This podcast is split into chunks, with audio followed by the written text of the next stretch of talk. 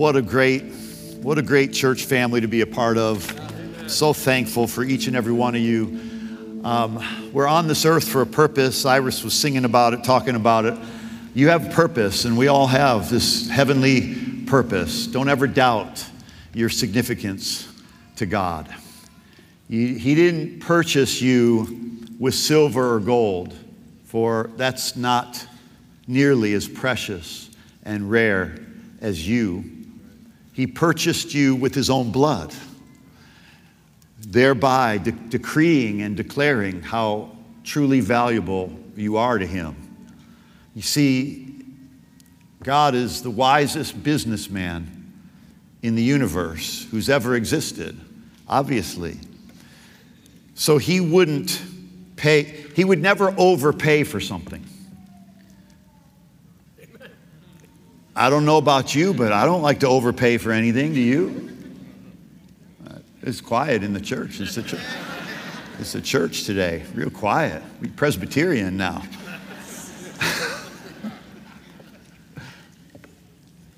Nobody wants to overpay for anything. We should pay the fair price. If we can get it for less, hallelujah. But we should at least pay the fair price. Can anybody say amen? God paid the fair price to reveal to us how valuable you and me are. Now, God spoke to me already about next Sunday. So I just want to encourage you if you're an every other Sunday attender, don't do that next week. Don't be the every other Sunday attender ever, but especially next Sunday. Because I really have something precious and dear that I want to get across to you, but and it will have to do with some of what we're talking about here, but I mentioned to you last Sunday that the six most powerful words in my life when I'm afraid, when I've failed, when I've disappointed others, when I've disappointed myself, when others have failed me, when others have disappointed me, when the enemy comes against me, when darkness is all around me, when I feel like giving up, when I have given up, when I've crossed the line that I never thought I would cross, when I, when I thought I crossed the line I could never get back from, when I feel like going on and when I don't feel like going on. These six words have sustained me. These six words have maintained me. This, these six words have saved me. These six words have given me hope. These six words have gotten me this far, and these six words will carry me home. And these six words, as you learned last time we were together, I have a covenant with God. I have a covenant with God. Everybody say, I have a covenant with God. I'm getting a little bit of uh, echo if you guys can adjust a little, slightly.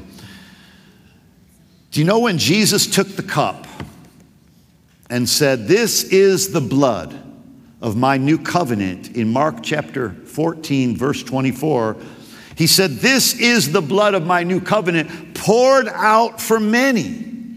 Now, not only does that word poured out for many means poured out for many people, but it also means poured out for many promises. In other words, the blood of God's covenant, the blood of Jesus' covenant, not only guarantees your salvation if you simply believe, it guarantees every promise in God's word that He has made. That promise is now yes because of the blood of Jesus. It is not yes because of our performance. It is not yes because we've made promises to God, therefore He'll make promises back to us.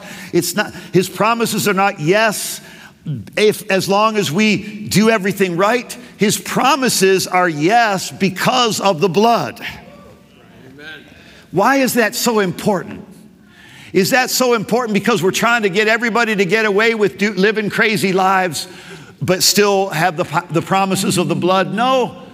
But you have to realize that every one of us knows in our heart of hearts we are flawed human beings. Every one of us knows that we never get everything right. And if you're one of those who actually thinks you do get everything right, you've got everything wrong because that's the worst problem of all. It's called pride. Yeah.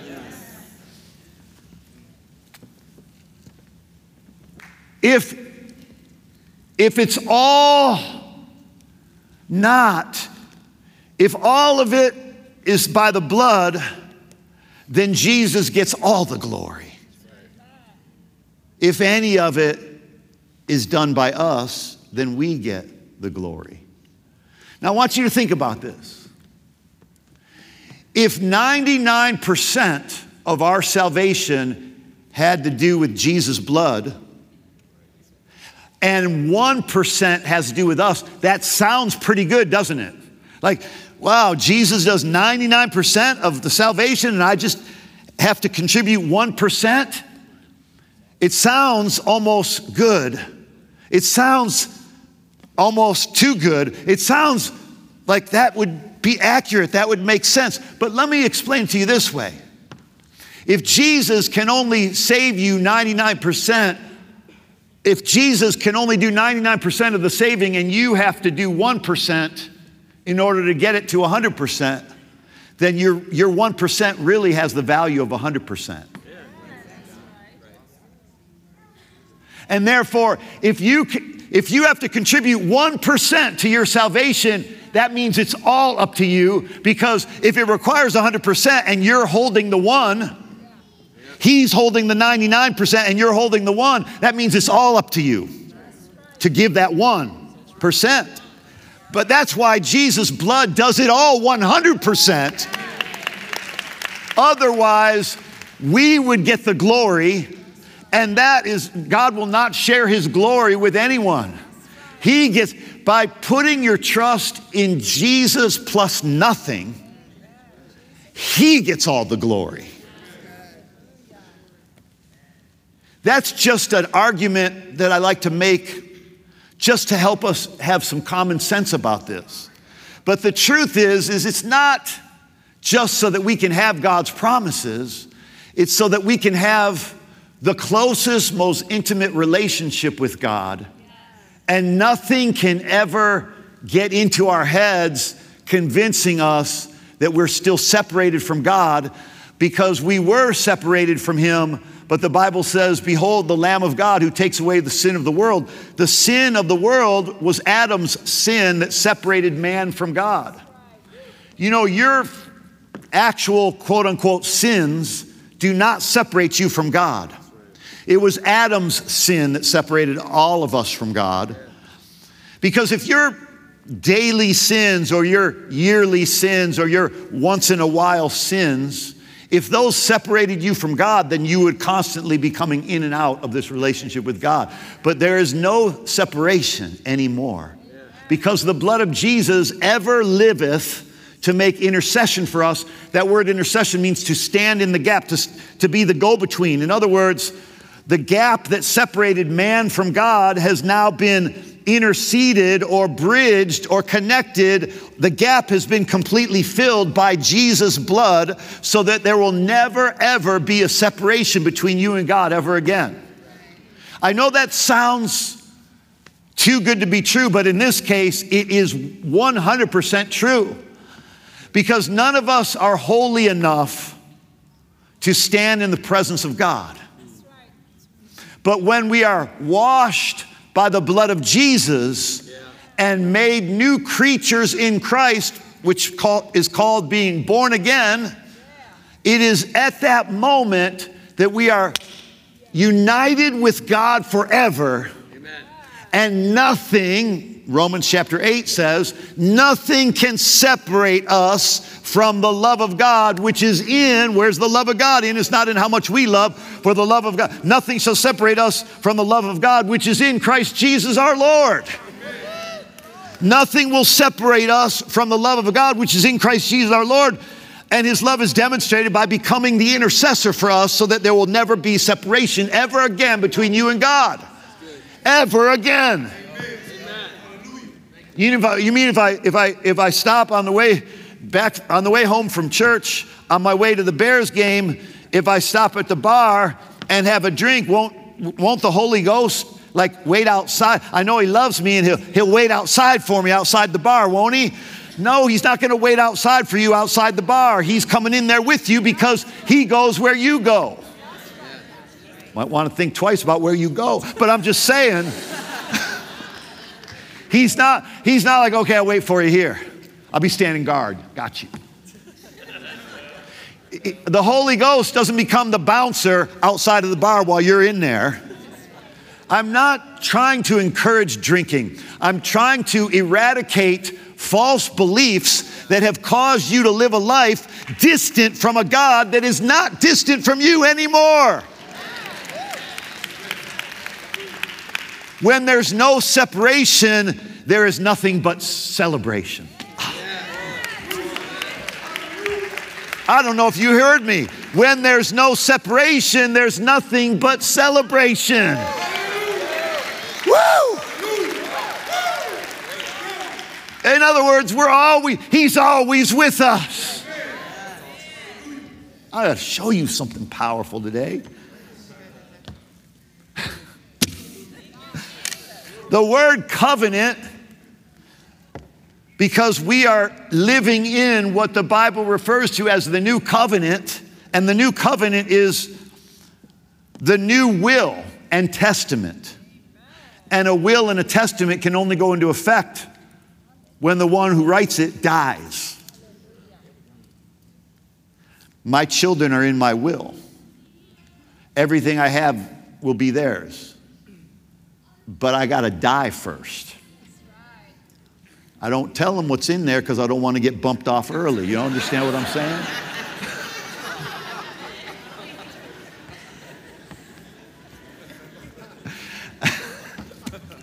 Uh, they might say, This is all you got?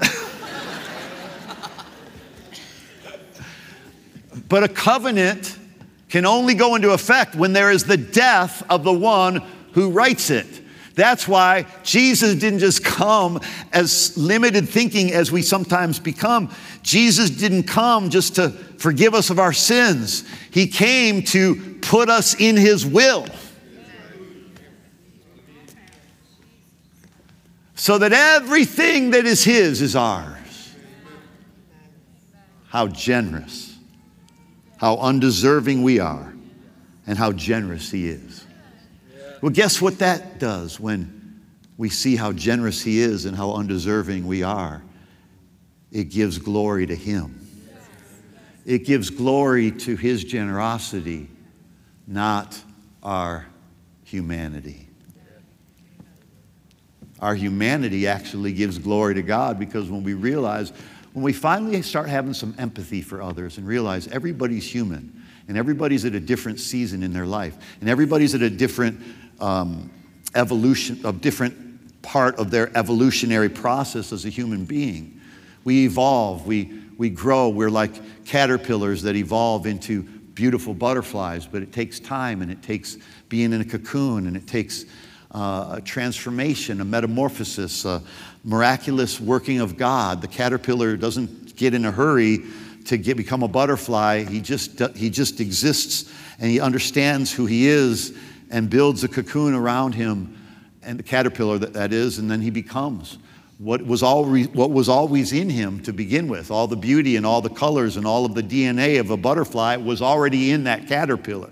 And when you are a human being made in the image of God, all of the beauty and all of your destiny and all of your purpose is actually in your DNA. But it's being, but it's, it's deadened by Adam's sin, but it's made alive again the moment you're born again.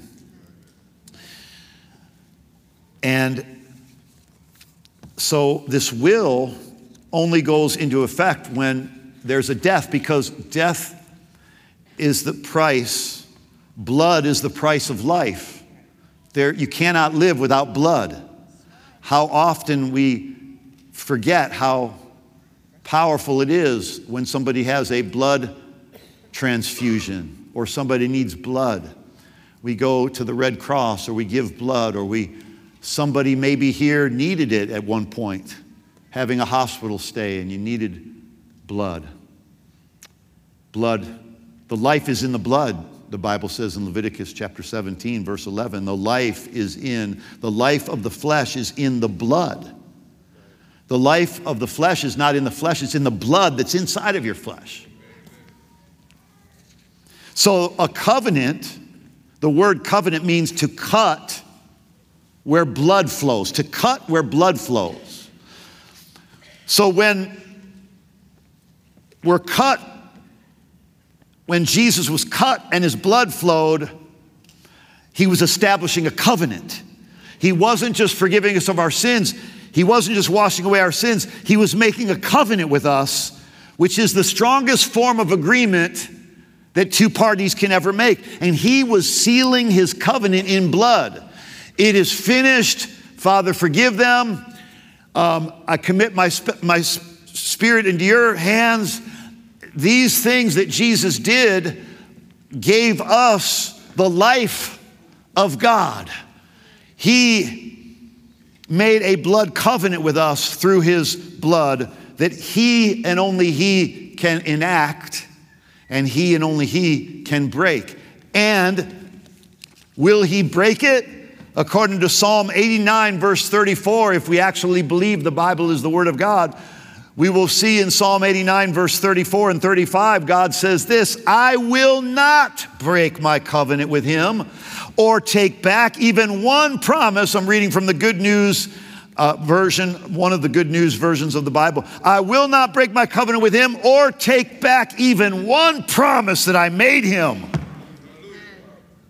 He said, Once and for all, I have promised by my holy name, I will never lie to David. David is the descendant of Abraham, Jesus is the descendant of David. We are the descendants of Jesus.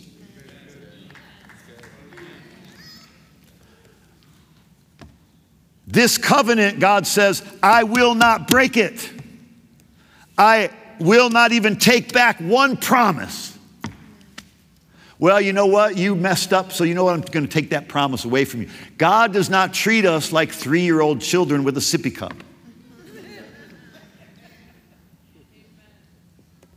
When God makes a covenant with us through the blood of Jesus, it is forever settled, and forever ratified.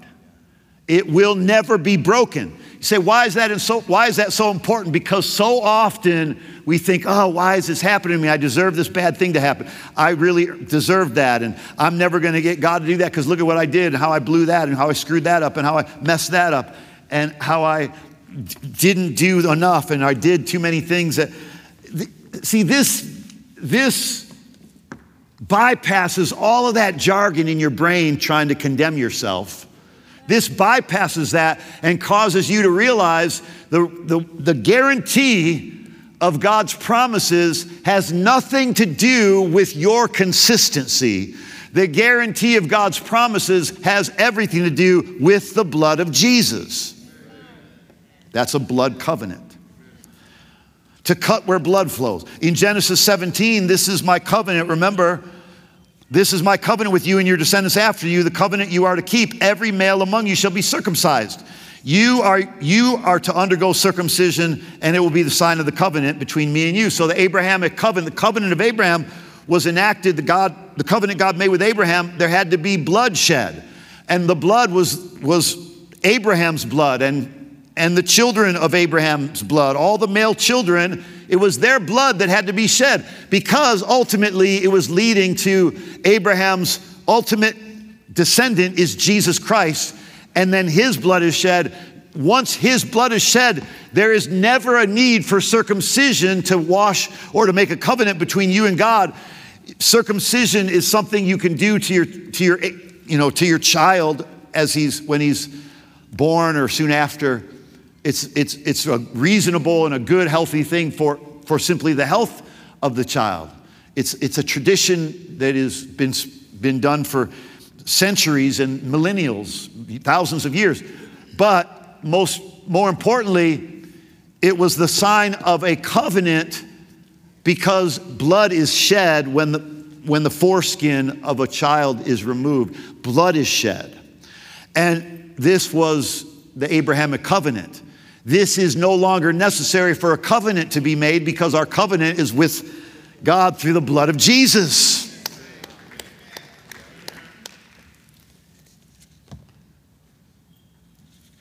And throughout history, these covenants have been made in blood for years and thousands of years and the strongest form of agreement and contract. is made with blood, a blood covenant. It's still practiced in the remotest parts of the earth today. But in the more developed regions, like America, we've replaced a covenant with a contract. But the contract can be broken. And then the contract about the contract not being broken can be broken. But a blood covenant can never be broken because it's done in blood, God's blood covenant. This is why David said, Who is this uncircumcised Philistine? Because it wasn't about Goliath being a Philistine that made him subject to David's victory. It was that he was uncircumcised, which meant he doesn't have a covenant with God. This is the difference. It had nothing to do with him being a Philistine or a Jew. It had to do with him being uncircumcised. That's why David focused on that part of it. Who is this uncircumcised Philistine who taunts the armies of the living God? Give me his head. Bring him to me. Send me out to fight him. And we know what happens. Why? Because why can something so small David defeats something so great, Goliath, because one had a covenant with God and one didn't have a covenant with God. David had a covenant with God that, by the way, God promised in Psalm 89 of that covenant, I will never break it. So David knew he had a covenant with God that could never be broken. So he knew that an uncircumcised Philistine does not have a covenant with God. So guess who's going to win? The one with a covenant with God. Had nothing to do with their war experience, had nothing to do with their height, their size size, their strength, their abilities. It had everything to do with one thing one thing only David had a covenant with God. Woo! And Goliath didn't. Listen, the problems you have in life are temporary because the problems you have in life do not have a covenant with God. You are not temporary. You are permanent. You are going to outlast your problems. You are going to live beyond your problems. Why? Because your problems don't have a covenant with God, but you do. Boy, if we get a hold of this, we would not be so shocked. We would not be so surprised. We would not be so afraid when something bad happens or something happens that, that catches us by surprise. It wouldn't bother us as much because we know we're going to outlast it. I have a covenant with God. The mistakes I make do not have a covenant with God, but I have a covenant with God. I'm going to outlive my mistakes. I'm going to outlive my humanity. I'm going to outlive my failures. I'm going to outlive those because I have a covenant with God and my mistakes and failures failures and shortcomings, they do not have a covenant with God. I have the covenant with God, which means I will outlast them, I will slay them, I will outlive them. And so will you. In Hebrews chapter 9, verse 16, a covenant is of no effect until there is the death of the one who made it. In these exact words, in the case of a covenant or a will or a testament, the same word, that's why the New Testament does not start with Matthew. I know that in our Bibles, it's divided that way, that Malachi is the last book of the Old Testament and Matthew is the first book of the New Testament, but that's not actually how it's divided. It's divided from John chapter 19, verse 30, when Jesus says it is finished and breathes his last on the cross.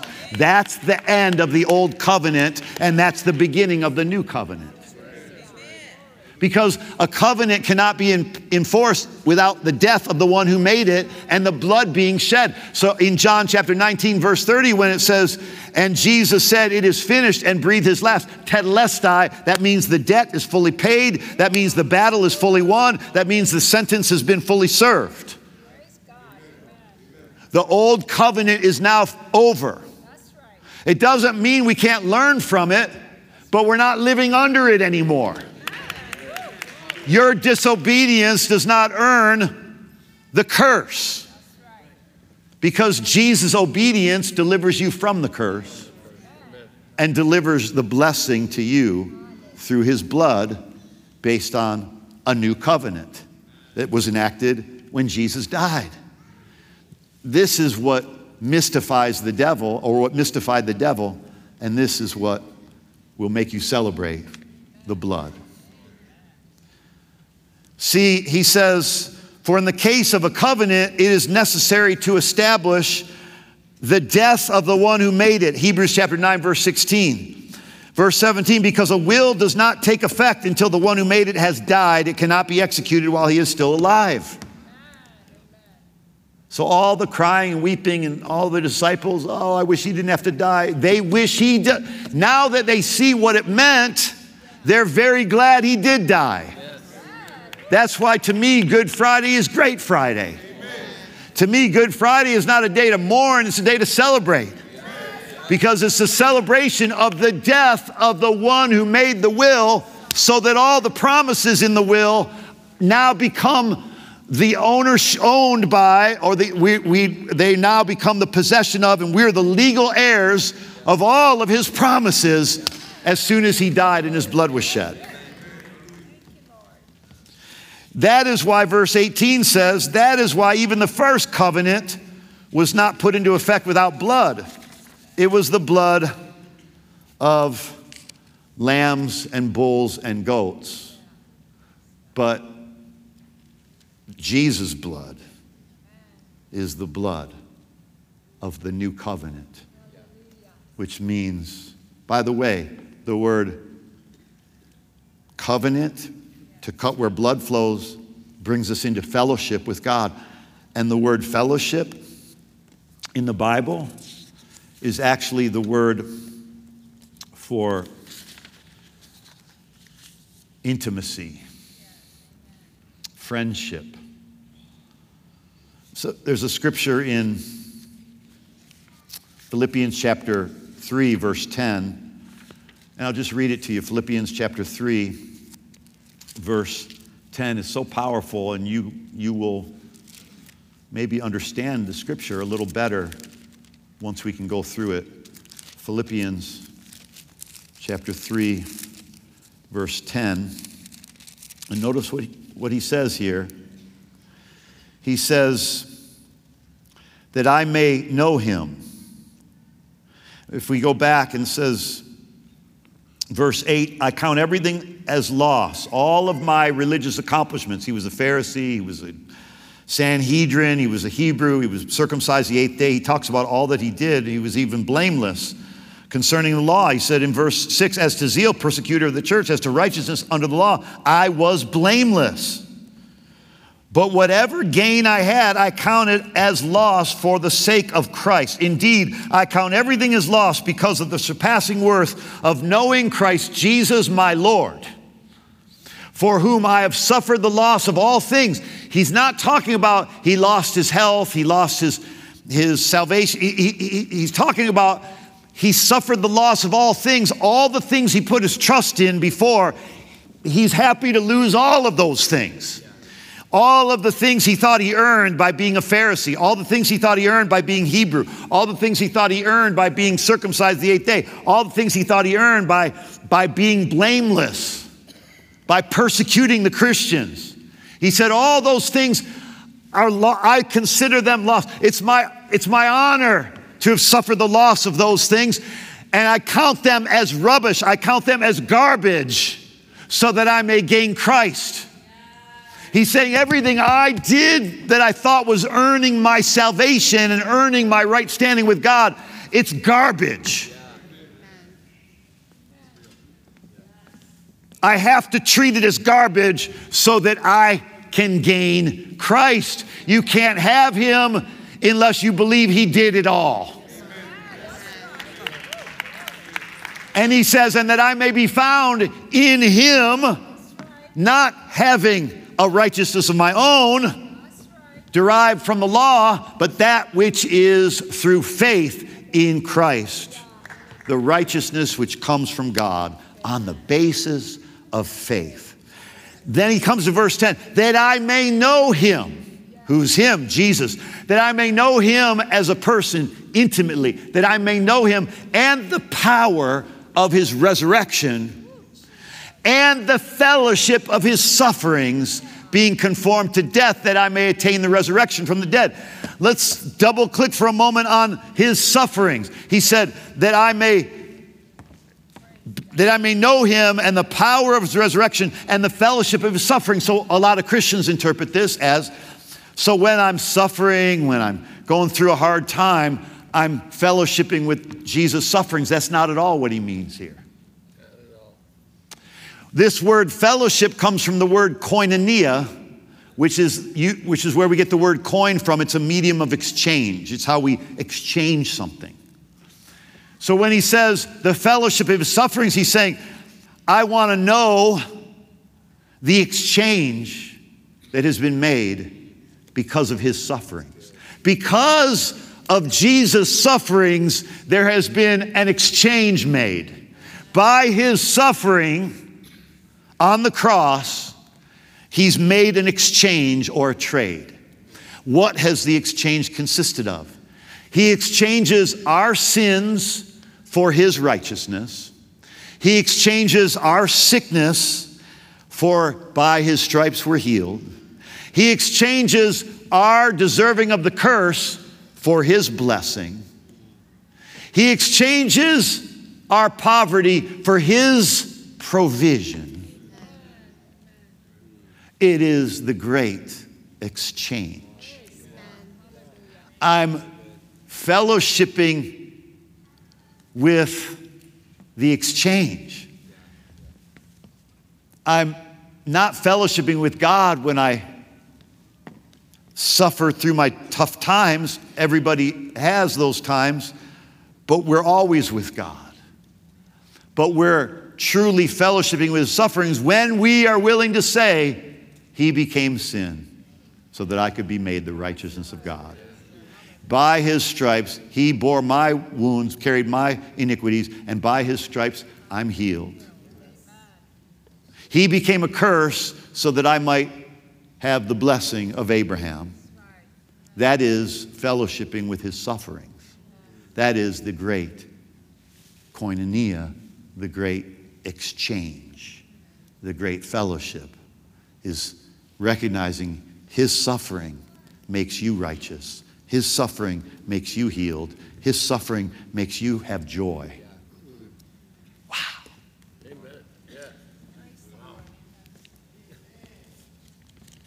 All there is to do is accept it, embrace it, and it will carry you home.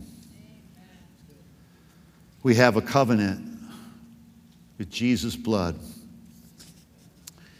that is not made of man's broken promises, but it's made of perfect blood that is now sprinkled over the mercy seat of God's presence and forever speaks. God said, doesn't even the blood of Abel speak from the ground? Long after Abel's death, his blood spoke from the ground. If Abel's blood speaks from the ground, how much more? How much more? Come on, let's stand together. Say this I have a covenant with God. I have a covenant of God's presence. Through the blood of Jesus, I am in his presence. Through the blood of Jesus, I have a covenant of power. Through the blood of Jesus, I have a covenant of protection. Through the blood of Jesus, I have a covenant of peace. Through the blood of Jesus, I have a covenant of provision. Through the blood of Jesus, I have a covenant of promises through the blood of Jesus. I have a covenant of purpose. That means your peace, your protection, your provision, your purpose, your power is all paid for, and it's yours because of the blood of Jesus. It's up to you to acquaint yourself with it, and it's up to you to put it into action in your life. But it has already been paid for in full by the blood of Jesus. As has your salvation been paid for by the blood of Jesus. What about if you do this and fail and fall and make mistakes? When you're building your life upon the holiness of man, you, there will always be a question mark about your salvation. But when you realize that it is a gift, it is the free gift of eternal life. It is a gift that God says He will never take back. Then you can build a life with confidence because you know there never has to be a question mark about your salvation ever again. Because at what point have you become holy enough? At what point have you finally served long enough? At what point have you finally suffered through that addiction long enough to where you finally earned your salvation? No, salvation cannot be earned. It is the free gift of God, not as a result of works, lest anyone should boast. But we are created in Christ Jesus for His purpose. We are His workmanship. Let, let it relieve you. Let it ease your mind. For his yoke is easy and his burden is light. With every head, bowed for a moment, if you've never received Jesus Christ as your Savior, you'd like to today, I'm just going to invite you to pray with me. And everybody pray this with us out loud. Everybody pray this. Heavenly Father, I invite Jesus Christ into my life as my Savior.